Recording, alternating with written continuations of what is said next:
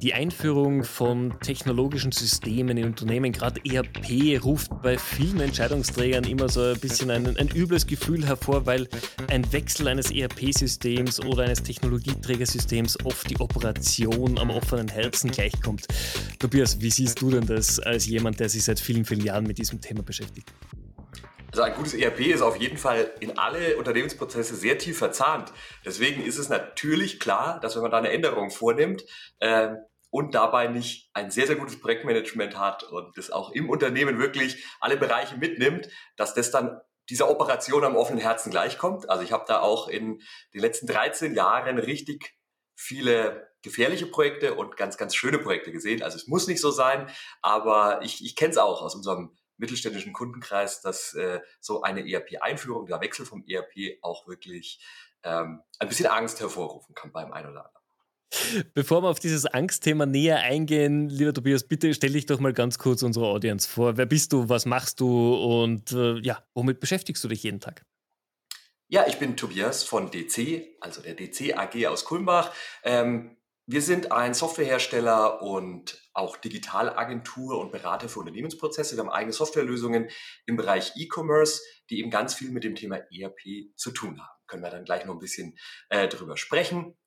Ähm, ich habe das Unternehmen vor 13 Jahren gegründet mit der Idee, ERP und E-Commerce-Prozesse perfekt zu verbinden. Ähm, war damals wirklich noch im technischen Bereich, habe selber gecodet. Ähm, das darf ich mittlerweile nicht mehr. Ja, ich ähm, habe zum Glück eine ganze Menge Kollegen, die das auch deutlich, deutlich besser können. Ähm, ja, in den letzten 13 Jahren war ich dann eher im Vertrieb, jetzt in der Geschäftsleitung äh, tätig, leite aber auch immer noch unsere Produktentwicklung, also den ganzen Bereich, äh, der sich mit den wirklich technischen Themen beschäftigt. Und ja, da brennt mein Herz noch dafür, auch wenn ich jetzt selber nicht mehr äh, code. Ja, mittlerweile sind wir bei DC über 100 äh, Kollegen, KollegInnen, die ja aus allen Bereichen Programmierung, Beratung, Online-Marketing-Spezialisten, Designer, kreative Köpfe, weil gerade wenn es dann wieder in den Bereich E-Commerce geht, äh, ja, geht es ja nicht nur um die technischen Prozesse, sondern auch, dass so ein Projekt schön aussieht. Und deswegen haben wir da aus diesen ganzen Bereichen Experten bei unserem Boot. Ähm, die Firma sitzt in Kulmbach, da sitze ich jetzt auch gerade, aber wir haben jetzt auch Kollegen in ganz Deutschland und Kunden, mittelständische Kunden in ganz Europa. Ja, das so als kurzes Intro zu mir und der DC AG. Super. Ich glaube, das gibt schon mal einen ganz guten Überblick und du hast gerade etwas erwähnt, was mir ja auch seit vielen Jahren jeden Tag unterkommt und das ist das Thema Prozesse. Prozesse automatisieren. Es gibt da wunderbare Zitate, die ich jetzt nicht unbedingt hier im Podcast wiederholen möchte, wie es ist, wenn man bescheidene Prozesse digitalisiert. Ähm, warum tun sich denn viele Unternehmen immer noch, auch 2023, sehr, sehr schwer, ihre Prozesse so einfach wie möglich zu gestalten, um sie dann in ein digitales Ökosystem zu integrieren? Ich glaube, also wir sind hauptsächlich für mittelständische Unternehmen tätig, mhm. ja, und da gab es schon lange Zeit so dieses Setup, dass es so einen klassischen IT-Leiter gab, der auch da keine Riesenabteilung hinter sich hatte und der vielleicht wirklich auch noch, also wenn wir eigentlich heute 2023, wir leben in der Cloud-Welt, aber dieser IT-Leiter kam vielleicht wirklich noch aus der Welt, wo es darum ging, Server-PCs bereitzustellen, dass der Drucker funktioniert, ja. Also wenn man natürlich aus, äh, von so einem Hintergrund kommt, ja, dann ist da ein ganz großer Sprung zu dem, wie man heute natürlich einen äh, IT-Leiter oder ein Digitalisierungsleiter in einem Unternehmen betrachten würde, der wirklich die Prozesse aller Bereiche im Griff hat, digitalisiert, da Cloud-Tools miteinander verbindet, konfiguriert, um die Unternehmensprozesse perfekt zu managen. Ja, das ist, ist so weit weg von vielleicht diesem ganz, ganz klassischen, ähm, also äh, ja, ich überwache alle PCs und Drucker, ähm, dass es wahrscheinlich nicht mit der gleichen Mannschaft gelingt. Und mhm. also ich würde nicht schwarz malen, ja, es gibt ganz, ganz viele Unternehmen, die, die da auf einem sehr, guten Weg sind, ja, und richtig viel Energie reinstecken. Oft ist dann da eben auch die Geschäftsleitung wirklich, äh, hat diese Digitalisierung für sich erkannt, ist da hinterher, ähm, hat da vielleicht auch, ja, genau mit diesen Cloud-Systemen Erfahrung oder zumindest Lust auch drauf, dann funktioniert das wunderbar. Wenn es weder in der Geschäftsleitung noch in der IT-Abteilung jemand gibt, dann ist es doch manchmal noch so, und die kennen wir auch, ähm, äh, so, dass, dass sich die Unternehmen damit, damit schwer tun. Ne? Absolut. Jetzt bist du selber Unternehmer, du hast selber eine große Firma aufgebaut. Was sind denn so die aktuellen Trends in der Digitalbranche, mit denen ihr euch ganz stark beschäftigt? Vielleicht auch intern. Was äh, sind da die Themen jetzt? Natürlich AI, KI, kann ich mir vorstellen, wird ein ganz großer Bereich sein, aber was gibt es denn noch bei euch?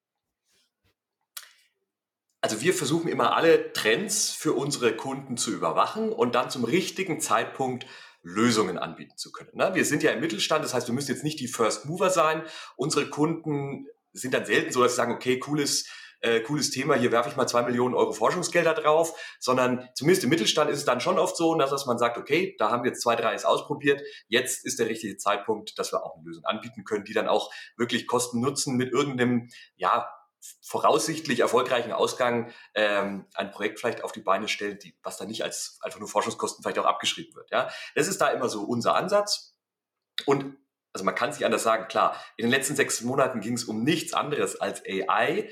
Ähm, bei uns, wir haben ja Microsoft für uns so als starken Partner für diese ganzen äh, ERP-Tools, Prozesstools, Automatisierungstools, die da ja ganz vorne mit dabei sind. Ja, weißt ja, die sind an OpenAI groß beteiligt, haben die ganze Technik in ihre Azure ähm, Cloud gepackt, sodass ich wirklich auch diese ganzen KI-Systeme quasi für Kunden in mhm. eigenen Tenants ausrollen kann und die da benutzen kann, ohne gleich alle Internas vielleicht in, ja, in die Cloud zu senden. Das ist ja das, die, die Gefahr, glaube ich. Ja, also warum jedes Unternehmen sich tatsächlich auch so jetzt damit beschäftigen muss, ist ja, weil die Mitarbeiter es natürlich nutzen werden. Ja, also jeder Mitarbeiter wird sagen, cool, ich kann mir Arbeit sparen, ich nutze irgendein Tool. Und wenn das Unternehmen dann nicht sagt, übrigens, liebe Kollegen, äh, das sind die Tools, die wir als Unternehmen unterstützen und die auch sicher sind, dann werden die Mitarbeiter die Umwege gehen, sich irgendwelche Tools im Internet suchen, wo die Daten dann, äh, die da reingejagt werden, vielleicht nicht mehr ganz nachvollziehbar äh, im Netz verfügbar sind. Ja, das ist also die große Gefahr. Da, da, würde ich gleich mal ganz gerne einhaken, weil das, was du sagst, ist ein wahnsinnig wichtiger Punkt. Das sehe ich bei ganz vielen Unternehmen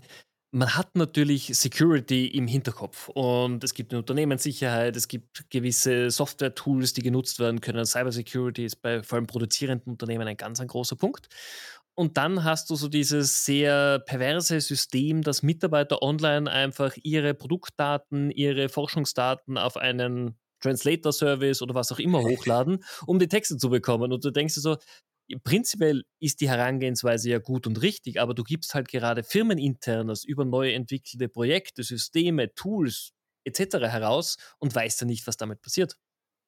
Ja, ich glaube, der richtige Weg ist da wirklich so eine äh, AI-Governance zu schaffen im Unternehmen. Einfach so ein ganz kleines Regelwerk. Das muss ja jetzt nicht ultra komplex sein, aber wo man sagt, liebe Mitarbeiter, also erstmal sollte jeder dafür offen sein und sagen, bitte nutzt es. Ja, das, da steckt ja Riesenpotenzial drin, Arbeitszeit zu sparen, äh, coole Daten äh, ja, äh, zu bekommen. Deswegen, also sollte man die Mitarbeiter eher motivieren, das zu nutzen, aber halt eine Leitplanken geben, hey bitte achtet A da drauf, bei fremden Tools gebt da keine sensiblen Daten raus. Äh, diese Tools stehen schon auf der Whitelist, die haben wir evaluiert, da haben wir vielleicht auch Lizenzen, nutzt die, hier sind sie, ja.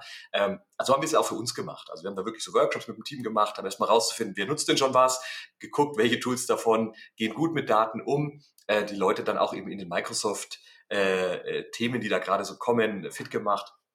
Und da so eine kleine äh, Governance geschaffen. Ja, das ist so so das Mindeste. Ansonsten ist da gerade gibt's da gerade jede Woche was Neues. Deswegen, da glaube ich, hat jetzt keiner den Stein der Weisen und ich glaube, es gibt auch gerade genug äh, Podcasts wahrscheinlich, die sich nur mit AI beschäftigen. Das Thema können wir nicht komplett komplett ausrollen. Aber gerade wenn es natürlich jetzt um um Prozesse geht, ähm, ist ist das ein ein, ein Riesenthema. Also mhm. vielleicht ganz spannend. Wir waren jetzt gerade auch bei der Microsoft ähm, Partnerkonferenz, wo diese ganzen neuen Tools vorgestellt werden. Und da sind wirklich ein paar dabei, die, äh, jetzt schon super viel Spaß machen werden, ja, also die man dann mhm. quasi in den nächsten Wochen aktivieren kann und äh, alle Kunden, die in dieser Microsoft 365-Welt mit Automatisierung drin sind, die da äh, richtig Erleichterung bringen können. Es sind aber auch, ja, also da darf jetzt Microsoft nicht zuhören, sind natürlich auch wieder so ein paar Sachen dabei, wo sich Microsoft was ganz Tolles überlegt hat, ja, wo ich aber glaube, gerade für unsere mittelständischen Kunden wird es noch wird es noch ein weiter Weg sein. Ja, also mhm. zum Beispiel haben sie so ein Pro Process Mining Tool vorgestellt. Also die Idee ist quasi, Microsoft, die AI analysiert den Prozess des Unternehmens, findet Verbesserungsvorschläge und legt gleich noch ein paar, da gibt es ja dieses Power Automate, mit dem man so verschiedene Tools von Microsoft verknüpfen kann, Automatisierungen machen kann. Ja, wenn das passiert, kriegen die drei eine News und müssen es genehmigen oder sowas. Ne? Also die quasi den Prozess des Unternehmens analysieren, Optimierungsvorschläge machen und dann daraus noch automatisiert solche Workflows erstellen können. Das ist ja, also wenn man sich das als Unternehmen vorstellt, klingt das mega. Ja, mhm. also, aber die Grundlage Ich glaube, die, die, vier großen Unternehmensberatungsagenturen dieser Welt haben große Augen gerade bekommen, wenn sie solche Sachen hören. Ja, aber wenn ich dann jetzt zu unseren mittelständischen Kunden gucke, also das bedeutet ja, äh, also so wie Microsoft das in der aktuellen Ausbaustufe hat, du brauchst ein perfektes UML-Diagramm deines Prozesses schon mit gemessenen Zeiten, wie lang welcher Schritt dauert, damit dieses Tool dann sagen kann, ähm, ja, äh, okay, hier könnte man optimieren, aber äh, wenn unsere Kunden schon alle so weit wären, ja, dass sie jeden Prozess im Unternehmen so perfekt auch noch digital beschrieben haben, gemessen haben, welcher Arbeitsschritt dauert, wie lange, mhm. Dann bräuchte ich die ja eher auch nicht mehr, da hätte das Unternehmen selber schon festgestellt, okay. Also, ne, dass der Prozess überhaupt mal aufgeschrieben ist, ist schon nicht immer die Regel. Ne? Viele Kunden dürfen sich auch zertifizieren lassen und machen das dann, aber wirklich aktuell jeden Prozess als perfektes digitales Diagramm vorhanden zu haben, äh, das ist leider im Mittelstand äh, noch nicht ganz verbreitet. Ne? Deswegen haben wir ja vorhin drüber gesprochen, äh, tun sich vielleicht manche Unternehmen dann auch schwerer, weil die ja, können dann natürlich solche Tools nicht nutzen. Also das ist sicher für die ganz großen Enterprise-Kunden schon ein schönes Forschungsgebiet mit diesem KAI-based Process Mining, aber mhm. ja, im Mittelstand gerade vielleicht noch nicht ganz so sinnstiftend jetzt, ja, bevor man nicht seine Prozesse so im Griff hat. Absolut. Mein, so, ich habe dich unterbrochen bei den, bei den neuesten Themen. Entschuldigung. um, um, Gottes Willen, also wir beschäftigen uns natürlich genauso mit diesem Thema Metaverse, gerade wenn es dann um E-Commerce geht, ja, äh, gucken wir natürlich ständig, wann gibt es da Themen, auf die wir gucken müssen. Es sind über, überhaupt Trendthemen wie Datenschutz. Also du hast ja auch mitbekommen, jetzt ja, äh, gibt es ganz viele so Server-Side-Tracking-Geschichten, weil eben dieses Client-Side-Tracking von Webseiten, Shops, also dass ja da direkt Daten vom Browser des Nutzers an Google Analytics gesendet werden und solche Sachen. Äh, einfach nicht mehr funktioniert, geblockt wird. Ja, also da ist gerade an ganz vielen Themen um, Umschwung. Ja. Mhm. Ich würde jetzt also dieses AI-Thema tatsächlich als eines der ganz großen aktuellen Themen sehen.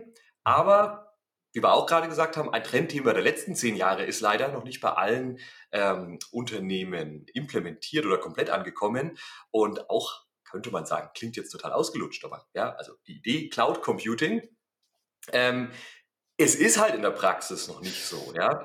Äh, äh, also wenn wir, wenn wir gleich nochmal vielleicht über das Thema ERP und E-Commerce-Software sprechen, ähm, theoretisch sollte ich, sollte jeder Geschäftsführer ja heute auch schon wissen, hey, hey Cloud Computing ist so, ja, seit zehn Jahren das, das Trendthema, was ja bedeuten würde, ich habe mein ERP-System in der Cloud, wo ich ja von allen Clients dieser Welt, vom iPad, vom Browser auf, auf die Daten zugreifen kann, wo ich auch eine immer aktualisierte Version der Software habe, also nie in solche Update-Fallen reintrete, was du vorhin gesagt hast, ja.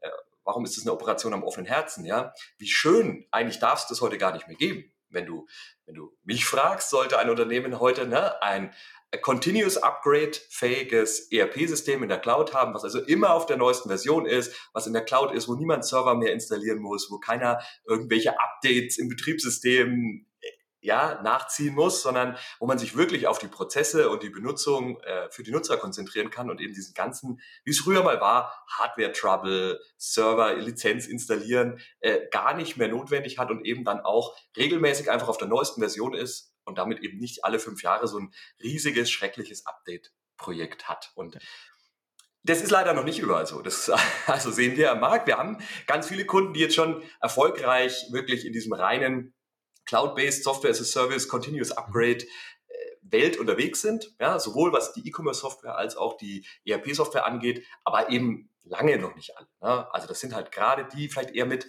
10, 20 Usern, die vielleicht in den letzten Jahren neu angefangen haben, zum Beispiel auch mit uns, dann werden die natürlich dahingehend gebraten und sind gleich auf so einem Stack aufgebaut und dann haben sie auch wirklich dieses leidige Update-Thema nicht mehr und können sich auf ihre Prozesse konzentrieren und ja, ich glaube, auf dieser Welt, da könnte man jetzt alle IT-Unternehmen fragen, da liegt leider jetzt ein riesiger, riesiger Berg noch an On-Premise-Kunden, die auf irgendwelchen Servern ERP-Systeme haben oder auch Shop-Systeme sind ja nicht immer nur, weil sie im Web sind. Ja, Shop-Systeme müssen im Web sein. Aber wenn die natürlich auf irgendeinem Monolith-Software auf dem Server gehostet liegen, äh, dann sind die auch nicht updatefähig und brauchen irgendwann noch ein Riesen-Update. Und was dafür äh, hunderttausende Manntage an Arbeit noch äh, rumliegen für alle IT-Dienstleister dieser Welt, diese alten Systeme mal wirklich in die Cloud zu heben, ähm, das ist riesig. Und auch wenn ich dann diese modernen Themen wie AI nutzen möchte, brauche ich dann ja gerade eigentlich solche Systeme, ne? weil nur dann kriege ich die neuesten AI-Funktionen rein. Microsoft macht ja jetzt ganz viel. Die haben jetzt auch diesen Copilot für das ERP-System Microsoft Dynamics 365 Business Central ähm, Ja gut, und wenn ich natürlich eine fünf Jahre alte Version auf dem Server installiert habe, dann kommt die da nicht rein, diese neue coole Funktion, sondern ja, da muss ich erstmal einmal noch dieses Update in die neue Cloud-Welt machen.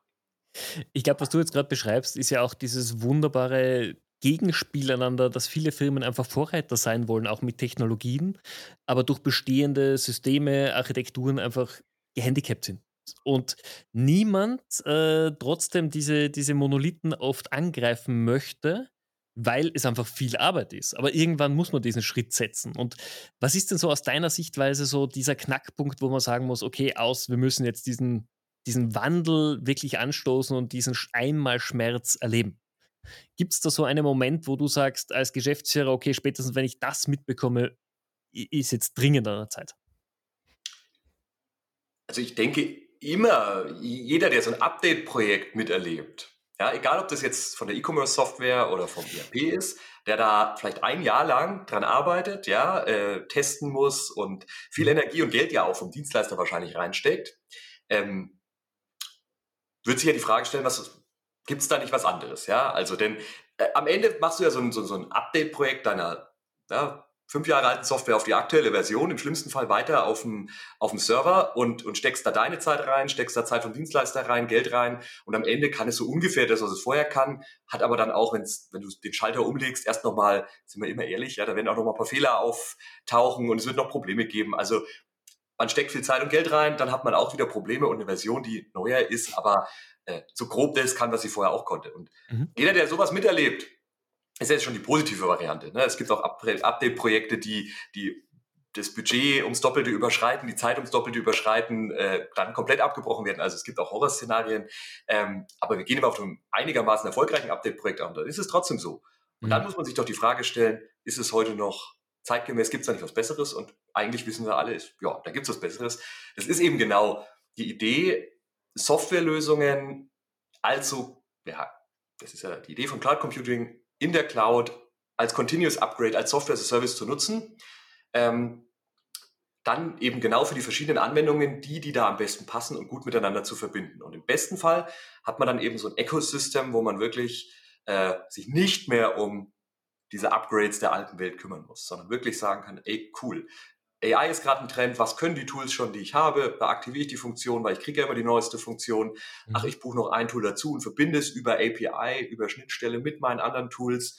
Das ist die Welt, in der wir heute eigentlich sind, ja, äh, sein könnten, so die Wunschvorstellung, ähm, und wo aber ein paar Unternehmen halt einfach noch was tun müssen, um hinzukommen. Aber es lohnt sich. Also wir haben das wirklich bei vielen Unternehmen gesehen. Es gibt ja auch, ne, man könnte immer sagen, Datenschutz, da liegen die Daten in der Cloud. Man könnte sagen, monatliche Gebühren beim Software as a Service, klar, lassen sich die Unternehmen ihre Software natürlich monatlich bezahlen. Aber alles, was wir sehen, ist, wenn Unternehmen da mal sind, dass die Zeit dann wirklich für coole neue Funktionen, Prozesse eingesetzt werden kann, dass man sich dieses Geld und die Nerven für diese Updates spart, dass sich das wirklich auszahlt, ja, und jetzt nicht aus Sicht eines Vertrieblers, der vielleicht aussagt, äh, du musst unbedingt in die Cloud migrieren, sondern also wir haben es wir haben es bei ganz vielen Kunden erlebt, ähm, wenn man da einmal auf diesem Track ist, dann wird man sehr viel schneller eben auch auf Trends reagieren können, sich wirklich um bessere Prozesse oder bessere Funktionen für seine Kunden kümmern können und hat halt weniger mit Wartung, Updates, äh, solchen Themen zu tun. Oder kann die ganzen coolen Sachen eben dann nicht nutzen, wenn man die da Microsoft jetzt rausbringt, weil man halt noch auf einer fünf Jahre alten Version ist.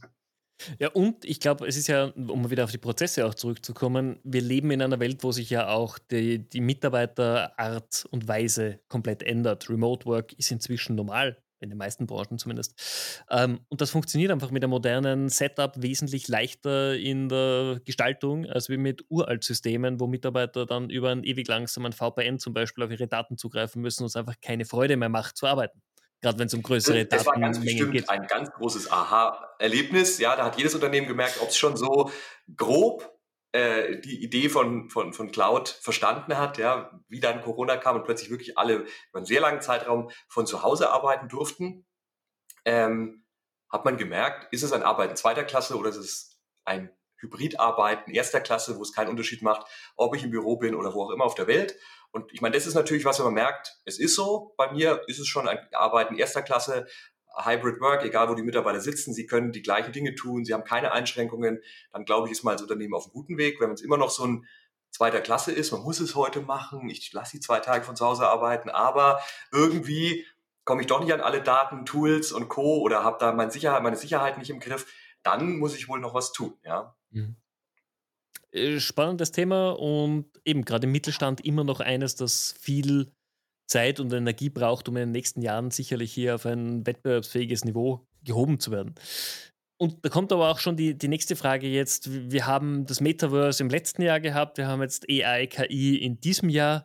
Was sind denn so die Trendthemen, die du schon am Horizont lauern siehst, die auf uns zukommen im Dachraum? Also wir beobachten, wir beobachten die Themen ganz besonders natürlich im, im Bereich Businessprozesse, E-Commerce für unsere Kunden es ist natürlich super schwer zu wetten. Also ich glaube, dieses AI-Thema ist jetzt nichts, was ein Trend für ein Jahr ist. Ja, ich, ich, ich glaube, da wird eine wahnsinnige Geschwindigkeit da bleiben äh, und es wird uns in den nächsten fünf Jahren begleiten. Und ich kann nur sagen, jeder sollte sich aktiv damit beschäftigen. Natürlich ist es super schwer vorauszusagen, in welchen Bereichen äh, das jetzt am meisten einschlagen wird. Ja, also wir haben ja auch den kreativen Bereich bei uns intern, klar, alles was jetzt mit Text und, und Bildgestaltung, da werden diese Tools schon genutzt. Beim Coding werden diese Tools schon genutzt, aber ob es 10 oder 90 Prozent der Zeit in welchem Bereich dann tatsächlich einspart, so in den nächsten Jahren, je nachdem, was die Tools können, das lässt sich noch nicht absehen. Aber ich glaube, das ist jetzt kein Themen, Trendthema, äh, auch wenn es natürlich gehypt ist, äh, aber es ist kein Trendthema, was jetzt, äh, was so schnell weggeht. Ja, wir haben okay. natürlich ähm, generell diesen Bereich Low-Code. Ja, das ist ein ganz, ganz großes Thema, was ja auch eine Chance für alle Unternehmen ist, so ihre Prozesse eher grafisch zu modulieren, ohne zu coden, kleine Apps zu gestalten für die Mitarbeiter, wo die ihre Urlaubsanträge einreichen können, ohne dass da eine Zeile Code geschrieben wird, sich sowas eher zusammen zu äh, konfigurieren. Ganz, ganz großes Trendthema. Ähm, wir haben äh, das Metaverse, was natürlich jetzt auch ein bisschen eingeschlafen ist, vielleicht auch AI untergeordnet ist, aber mit Apple vielleicht jetzt dann doch nochmal den Durchbruch bekommt. Ja, in vielen B2B-Industrieanwendungen zu Schulungszwecken ist ja doch schon ganz heiß, wird es auch wirklich aktiv genutzt, so am Consumer-Markt, dass man jetzt damit morgen oh, die ganze Zeit nur noch online shoppen geht. Äh, wir sehen es gerade noch nicht kommen, aber man muss natürlich da auch immer genau die, die Player, ähm, äh, die Player sich anschauen. Ich meine, wir betrachten da natürlich auch einfach rechtliche Sachen. Ja, es ist auch ein Trend, also sage ich mal, das fachliche äh, äh, Thema Fachkräftemangel ist ja auch ein Trend am Markt, der wieder für ähm, die IT-Branche, also für uns jetzt, äh, wir machen ja dann auch die Unternehmenswebseiten der, der Kunden und müssen eben die Prozesse so optimieren, dass man vielleicht mit weniger Mitarbeitern äh, auch zurechtkommt, weil es da einfach gerade super schwierig ist, Fachkräfte zu finden. Also auch das, so ein Wirtschaftstrend, ja, Fachkräftemangel, hat der krassen Impact auch auf die Unternehmensprozesse, auf den Auftritt eines Unternehmens. Ja, ja absolut. Wie, wie siehst du das generell? Ähm, wir hatten ja in den letzten Jahren das Thema, der oder die Position, die immer gesucht war, waren Developer, waren Grafiker, waren Statistiker, das alles, was zahlenrelevant war. Wird sich das jetzt mit den neuen Möglichkeiten ändern? Werden wir andere Positionen zukünftig suchen? Wir beachten, betrachten das natürlich vor allem erstmal für uns selbst auch, ja. Mhm. Also die Kollegen fragen sich, natürlich fragt sich jeder jetzt, ja, ist mein, gibt's meinen Job in fünf Jahren noch durch, äh, durch AI? Und ich sag mal, für uns haben wir die Frage schon klar beantwortet, da wir ja immer am Ende auch die Beratung für den Kunden tun, wie ein Prozess ausschaut, den zu, den zu analysieren, glaube ich, dass mindestens dieser Beratungsansatz und dann die Nutzung von verschiedenen Tech-Tools im Hintergrund äh, auch in den nächsten zehn Jahren noch ein ganz, ganz großes Thema sein wird und dass wir da auch immer mehr Spezialisten brauchen in dem Bereich. Mhm. Ähm, ich würde jetzt nicht sagen, äh, dass, dass man fünf neue Stellen, zum Beispiel bei uns schaffen sollte, äh, hier AI-Prompter, sondern aus meiner Sicht muss es einfach jeder in seinem Gebiet können. Ja, also müssen die Leute jeden fit machen. Also ich glaube nicht, dass es so ausschauen wird, dass es jetzt im Unternehmen eine AI-Abteilung gibt und die anderen machen alles wie bisher. Nee, das, also weil man das manchmal jetzt so liest, ja, also der, der neue bestbezahlte Job, AI-Prompter ja. oder sowas. Ich glaube, man muss einfach alle in ihrem Bereich damit, damit fit machen. Die werden diese Tools nutzen und ich meine, was kann es denn Schöneres geben? Auch wir suchen ja immer nach äh, Developern und, und, und Grafikern. Wie, wie schön ist denn die Vorstellung, dass man sagt, hey, also gerade die 50 Prozent, die vielleicht Fleißarbeit sind, die gehen dann deutlich schneller und die 50 Prozent, die echt Wert für den Kunden schaffen, beraten, äh, ähm, die richtigen Systeme überhaupt auswählen und die Konzepte mit dem Kunden gestalten. Äh, dafür hat man mehr Zeit und mehr Ressourcen. Also deswegen würde ich da erstmal ohne Angst auf jeden Fall rangehen und ähm, am Ende wird sich dadurch jeder Job Description verändern, ja, weil, weil jeder mhm. Coder, jeder Grafiker, die Marketing-Spezialisten bei uns, die nutzen die Tools schon und da passiert da in den nächsten Jahren noch krass was. Also da wird sich äh, jeder Job verändern. Wir haben jetzt für uns noch keinen identifiziert, den es gar nicht mehr braucht. Ja. Okay. Jetzt, du hast gerade viel angesprochen, was ich wahnsinnig wichtig finde, nämlich, dass diese monotonen Arbeiten durch AI, KI, was auch immer äh, erledigt werden können. All das, was dann wirklich den persönlichen Mehrwert bringt, wieder mehr beim Menschen in den Fokus treten wird.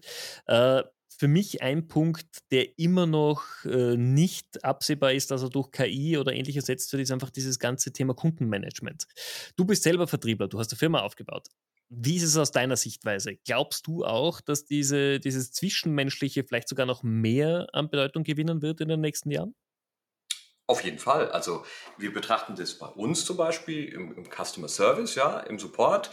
Natürlich sind da jetzt schon krasse Ideen, ja. Wie, wie kann man äh, AI-based FAQ-Beiträge, wenn da eine Anfrage reinkommt, dem Kunden schon mal anbieten, ja? Und äh, wie kann man da analysieren, äh, ja, wenn Kundenservice-Anfragen stellen oder ähnliches, ähm, was kommt, äh, was sind da vielleicht die häufigsten Ursachen, wie kann ich sowas lösen? Also da kann man ganz, ganz viel optimieren, aber an der Stelle es gibt immer die Stelle, wo der Chatbot nicht mehr reicht, wo man ja einfach beraten werden will, gerade vom echten Menschen. Und da werden jetzt im, für unsere Bestandskunden weiterhin äh, noch erfahrenere Customer Success Manager äh, notwendig werden. Also ich glaube, ne, es gibt da so, es gibt da so eine Kurve und, und die, die AI ist, ist, ist so auf dem die kann alles, was so ein, was vielleicht so ein, so ein durchschnittlicher ähm, Kundenberater kann oder durchschnittlicher äh, Programmierer kann, recht gut automatisieren. Und das, was mhm. eben nicht mehr durchschnittlich ist, so dieses, ja, jetzt wirklich was sehr, sehr Spezielles beraten, was sehr spezielles Coden konzipieren, äh, das glaube ich bleibt erstmal wieder noch in den Händen der,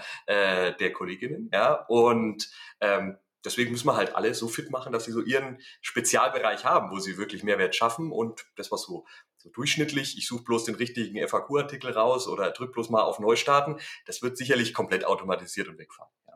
Und im, im Vertrieb ist es, glaube ich, ist es genauso. Also natürlich, das geht ja beim Marketing los. Wenn ich Kunden dann äh, fische, werden die Marketinganzeigen AI-based ausgespielt. Das funktioniert ja jetzt schon gut, ja, dass sich da die Zielgruppe selber findet. Und ähm, dann kommen natürlich auch die ersten E-Mails, wenn so ein Lied eingeht, äh, kommen die ersten E-Mails, hey, kann ich dir vielleicht noch hier was anbieten? Oder lies doch mal den Blogartikel, mach doch hier mal einen Termin aus. Das kann völlig automatisiert funktionieren, da noch nicht mal, da braucht man noch nicht mal AI dazu, das können gute CRM-Tools heute.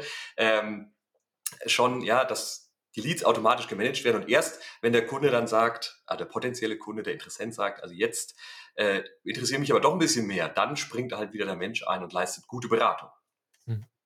Finde ich einen guten, sehr guten und wichtigen Ansatz auch. Wir sind damit auch schon fast am Ende angekommen. Ich habe eine letzte Frage. Wir haben vor zwei, eineinhalb Jahren inzwischen eine Umfrage gemacht bei knapp 140 Unternehmen in Österreich und Deutschland, wo es darum gegangen ist, von ihren bestehenden IT-Strukturen oder Systemen, die sie im Einsatz haben, wie viel an Fähigkeiten der Systeme eigentlich schon genutzt werden. Und es ist herausgekommen, dass erstaunlicherweise gerade mal 37 Prozent aller Features, die überhaupt möglich sind, genutzt werden. Stattdessen um, stattdessen, dass man die äh, Tools besser auswendig lernt, besser kennenlernt, fügt man halt immer wieder neue Systeme hinzu, werden High-End-Features dazugebaut etc. Wie siehst du das? Sollten Unternehmen sich nicht lieber mal mit den Systemen auseinandersetzen, die sie intern schon im, im Einsatz haben und hier die Mitarbeiter besser ausbilden? Oder macht es oft Sinn, einfach tatsächlich aufs nächste System zu springen? Es kommt drauf an. Also ich habe natürlich auch schon in Unternehmen gesehen, dass zum Beispiel der Vertrieb hat irgendein CRM-System mal angefangen und dann aber nie so richtig eingeführt und es lag da so rum und wurde gar nicht richtig benutzt. Das ist natürlich schlecht. Auf der anderen Seite äh, wäre es, es ja auch eine Utopie, dass du bei jeder Software alle Funktionen nutzt. Also so ein ERP-System, was eine Produktion, eine Lagerhaltung, einen Verkauf, Einkauf, Finanzbuchhaltung mitbringt ich habe vielleicht gar keine Produktion, dann nutze ich halt diesen Bereich nicht. Also es mhm. würde mich, also es gibt kein Unternehmen, was ich kenne, was in ihrem ERP-System wirklich alle Bereiche voll ausschöpft, weil das natürlich für unterschiedlichste Branchen konzipiert ist und deswegen Bereiche mitbringt, die nicht jedes Unternehmen nutzt. Also mhm. da äh, kann ich schon mal Entwarnung geben. Ja, wenn ich wenn ich 50 Prozent der Features eines ERP-Systems nutze, ist das völlig okay. Und das Gleiche, also wir sind jetzt eben im Bereich ERP und E-Commerce unterwegs, gilt ja für die E-Commerce-Lösungen. Also es ist ja völlig unterschiedlich, ob ich ein oder eine Million Produkte im Shop habe, ähm, wie viele Bestellungen ich am Tag habe. Also auch da, es macht auch keinen Sinn, dem Kunden 50 äh, Payment-Optionen anzubieten, ja, auch wenn es die die E-Commerce-Software hergibt. Also da reichen in der Regel so um die fünf. Äh, ich, ich glaube nicht, dass es das Ziel sein sollte, einfach alle Features der Software auszunutzen. Und auch generell dieser Trend, ja, das, im E-Commerce, Composable Commerce oder auch im ERP-Bereich, ich, ich vernetze verschiedene Tools miteinander. Also dieses Ziel, eine Software zu haben, die alles kann, ist auch nicht mehr aktuell. Von daher würde ich auch da sagen, es ist völlig gut und richtig zu sagen, ich habe hier verschiedene Kernanforderungen. Ich habe eine Software, die kann das am besten vielleicht ne, im Bereich Personal, hier im Bereich meiner Kernprozesse, Lager, Finanzbuchhaltung, Einkauf, Verkauf. Ich habe hier die E-Commerce-Tools und auch im E-Commerce habe ich darüber noch Tools für die Recommendation Engine geschaltet und die verbinde ich alle so gut miteinander, ähm, ja, composable, dass ich eben für jeden Bereich das beste Tool habe und die aber gut miteinander funktionieren. Also, und da muss ich dann nicht 100% von jedem Tool nutzen, aber also ich muss es bewusst nutzen und die Bereiche, die ich nutze, die muss ich gut im äh, Unternehmen schulen und auch schauen, immer wieder aktuell, aktuell drauf gucken, äh, werden die richtig benutzt, was gibt's da Neues.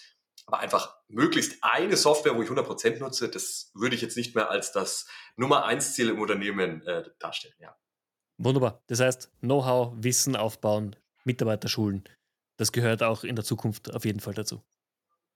Absolut. Ich meine, da wird es auch, auch da wird hier ja natürlich äh, ähm, Einzug halten. Es gibt jetzt schon, gibt ja diese Microsoft Viva-Plattform, die so dem Unternehmen auch so wie den virtuellen Onboarding-Prozess äh, ermöglichen soll. Also das wirklich ganz individuell, wenn Mitarbeiter neu im Unternehmen äh, einsteigt, äh, ganz individuell Schulungen an die Hand gegeben wird. Ja? Aber quasi über Microsoft Teams wird der Mitarbeiter erinnert, hey, jetzt, du müsstest noch die drei Schulungen besuchen und für dich habe ich hier noch folgende Wissensdaten rausgesucht, die du dir mal anschauen solltest. Also mit Fortschrittsanzeige, wie weit ist jetzt schon Mitarbeiter ongeboardet. Also da, da gibt es auch ganz, ganz viel. Da glaube ich, gerade weil eben auch dieser Fachkräftemangel herrscht, ist das auch ein ganz heißes Thema überhaupt. Ne? Dieses Wissensmanagement, äh, Onboarding-Management, dass ich eben diese wenigen Leute, die ich habe, dann wirklich perfekt fit mache und schnell onboarde, dass ich sie auch wirklich voll, äh, sie sich voll entfalten können im Unternehmen. Da steckt, spielt gerade auch viel Musik. Und da können diese AI-based Tools natürlich auch sehr, sehr gut helfen. Bin ich gespannt, was die Zukunft bringt. Lieber Tobias, vielen herzlichen Dank für deine Zeit. War mega interessant zum Austauschen und wir werden natürlich auch deine Kontaktdaten in den Shownotes verlinken. Das heißt, wenn jemand der Zuhörer sich gerne weiter mit dir unterhalten möchte, dann ist es auf diesem Weg sicherlich möglich. Vielen herzlichen Dank. Vielen Dank, danke für die Einladung.